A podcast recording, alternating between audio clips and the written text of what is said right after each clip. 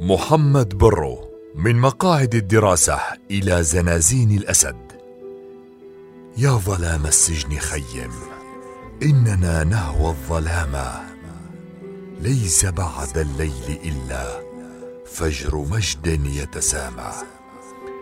أحيانا نضحك لأننا استنفدنا نصيبنا من البكاء. غادر متى شئت فهناك الكثير منك. أو عش كالجماد لا تسمع ولا ترى ولا تتكلم. فإن تكلمت أو قرأت أو سمعت أو همست ضد حكومة الأسد الهالك فأنت في دائرة الخطر. تماما كما حدث لمئات وآلاف الشباب الثائرين أو المعارضين أو المتعاطفين مع المعارضين لنظام البعث المجرم. تمتد نحوهم يد الشبيحة بالبطش والعذاب. كان عمره سبعة عشر عاما عندما داهمت مفرزة أمنية مدججة بالسلاح كاملة العتاد. منزل أهله في حلب سنة 1980 أعد على مسامعنا. أي جرم قام به؟ أم أي أمر أودى به إلى غياهب السجون؟ لا شك أنه قرأ آية أو حديثا في مسجد. أو صلى صلاة الجماعة أو أنه انتقد شخص حافظ الأسد الهالك. فشخص الرئيس المجرم لا يمسه أحد بسوء إلا عوقب وعذب. نعم إن من يقرأ مجلة مؤلفة من ستة عشر صفحة تصدر عن الجناح العسكري لحركة الإخوان المسلمين. لا شك أن حبل المشنقة بانتظاره. فكيف بمن يقرأها ويمررها لأصدقائه؟ كي يقرأوها. اعتقلت في فرع أمن الدولي بحلب بتهمة تداول مجلة النزير. واعتقلنا ثمان أشخاص بهذه التهمة. محمد برو من مواليد 1963 اعتقل من قبل فرع أمن الدولة بتهمة تداول مجلة النذير لقد انسد الأفق وهاجت أمواج الظالمين تأخذ كل سفينة غصبا. فكيف لفتى بعمر الزهور؟ أن يواجه بمركبه الصغير رياحا عاتية ولجاجا تغص بالنكبات. لن أطيل عليكم. فقد اعتقل الشاب محمد برو مع ثمانية من أصدقائه درسوا سوية في مدرسة المعري في حلب حيث تراقبهم الجدران والأزقة وعيون الغدر. في أواخر السبعينات وأوائل الثمانينات تحولت سوريا إلى دولة مخابراتية. كل شيء يسمعك ويراقبك. وكلما وشى أحد الأنذال على من يتعاطف مع الإخوان كلما ارتقى وارتفع وانتفع. وقع محمد برو ورفاقه في شراك موجه الصف التربوي كما يسمى فتحولت حياتهم إلى جحيم. لم تكن الأعداد الموزعة من مجلة النذير تتجاوز المئات نتيجة صعوبة توزيعها والخوف من اكتشاف مروجيها. فكان العاملون على نشرها يوزعونها ليلا على بعض المحلات والمنازل واستطاعت أن تستمر ثلاث سنوات إلى أن توقفت سنة ثلاثة وثمانين. هل يمكن أن تتخيلوا نوع التهمة الموجهة لمن قرأ مجلة النذير أو نظر إليها؟ اولا يتهم بجريمة كتم معلومات لصالح تنظيمات معادية لنظام البعث المجرم. ثانيا يجرم بعقوبة قد تصل إلى الإعدام. كان طالب المدرسة محمد برو نائما في منزل أهله عندما أيقظته بندقية تدبو فوهتها في خاصرته. المنزل مليء بالعناصر الأمنية، والوالد والوالدة في رعب كبير، والإخوة ينظرون من بين بنادق عناصر شبيحة الأسد. أخذوه من فراشه. سألتهم والدته، وأجابوها كعادتهم. خمس دقائق وسيعود محمد إليكم. لم تدري تلك الأم المكلومة أنها لن ترى ولدها محمد برو إلا بعد ثلاثة عشر عاما إلا عندما تنبت لحيته إلا عندما يبلغ سن الثلاثين وهو ابن السابعة عشرة. امه لا تتركيني. أريقي على سعيدي الدموع وشدي على صدري المتعب فهيهات إلا أجوب الظلام بعيدا إلى ذلك الغيهب. بعيدا إلى سجن حلب المركزي. هناك حيث طريقة التعذيب مستوحاة من النازيين.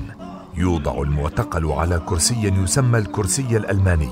يربط إليه المعتقل بطريقة تضر بالعمود الفقري والرقبة والأطراف. ويبدو وكأنه أصبح قطعة خشبية مشدودة إلى الكرسي. وتبدأ جولات التعذيب بلا رحمة.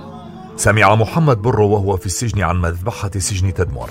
التي قادها الجزار رفعت شقيق المجرم الهالك فشعر كغيره من السجناء أن المذبحة قادمة.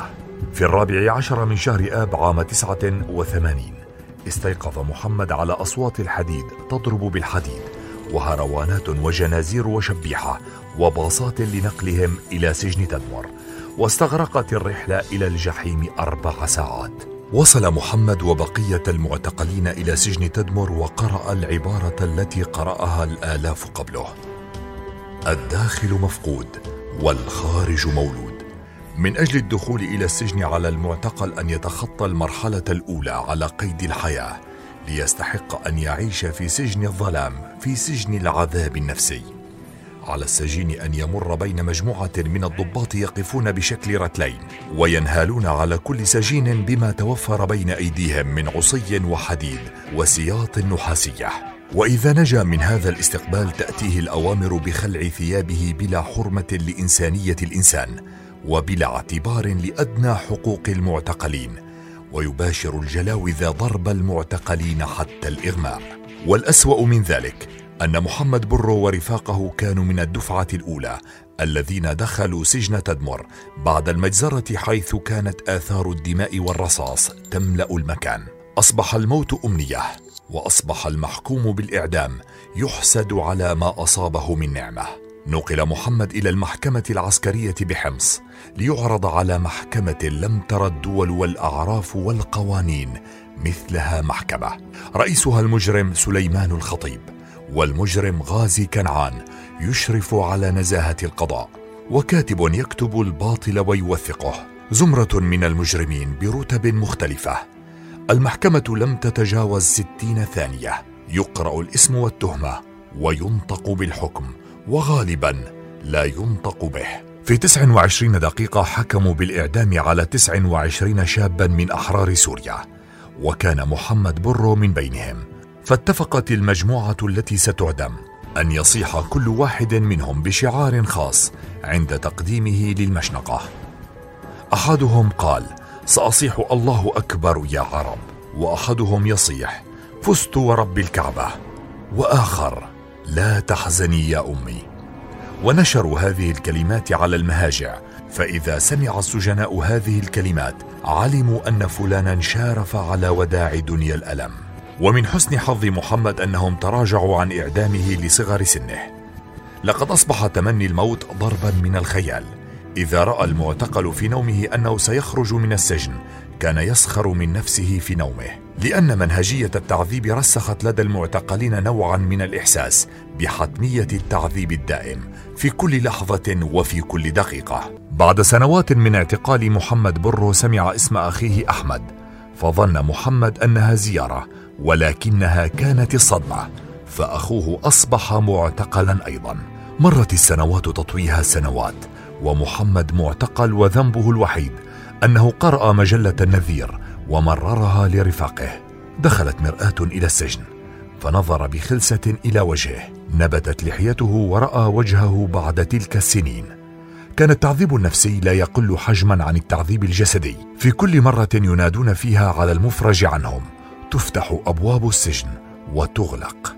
وما زال محمد رفيق جدران هذا السجن إلى أن أذاعوا في إحدى المرات أسماء المفرج عنهم.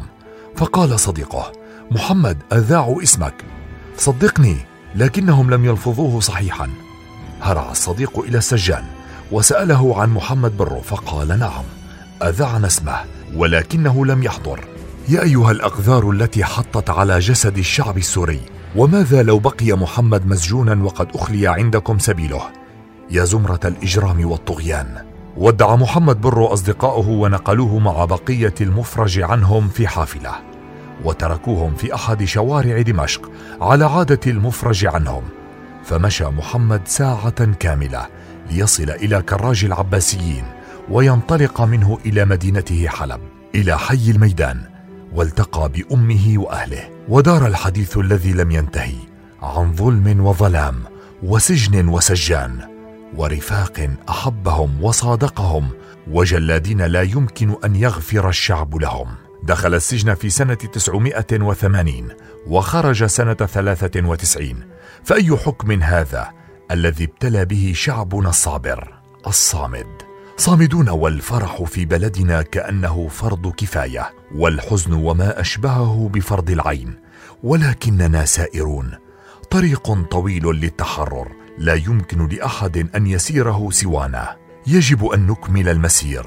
من أجل أولئك الذين سجنوا وعذبوا. من أجل فجر جديد.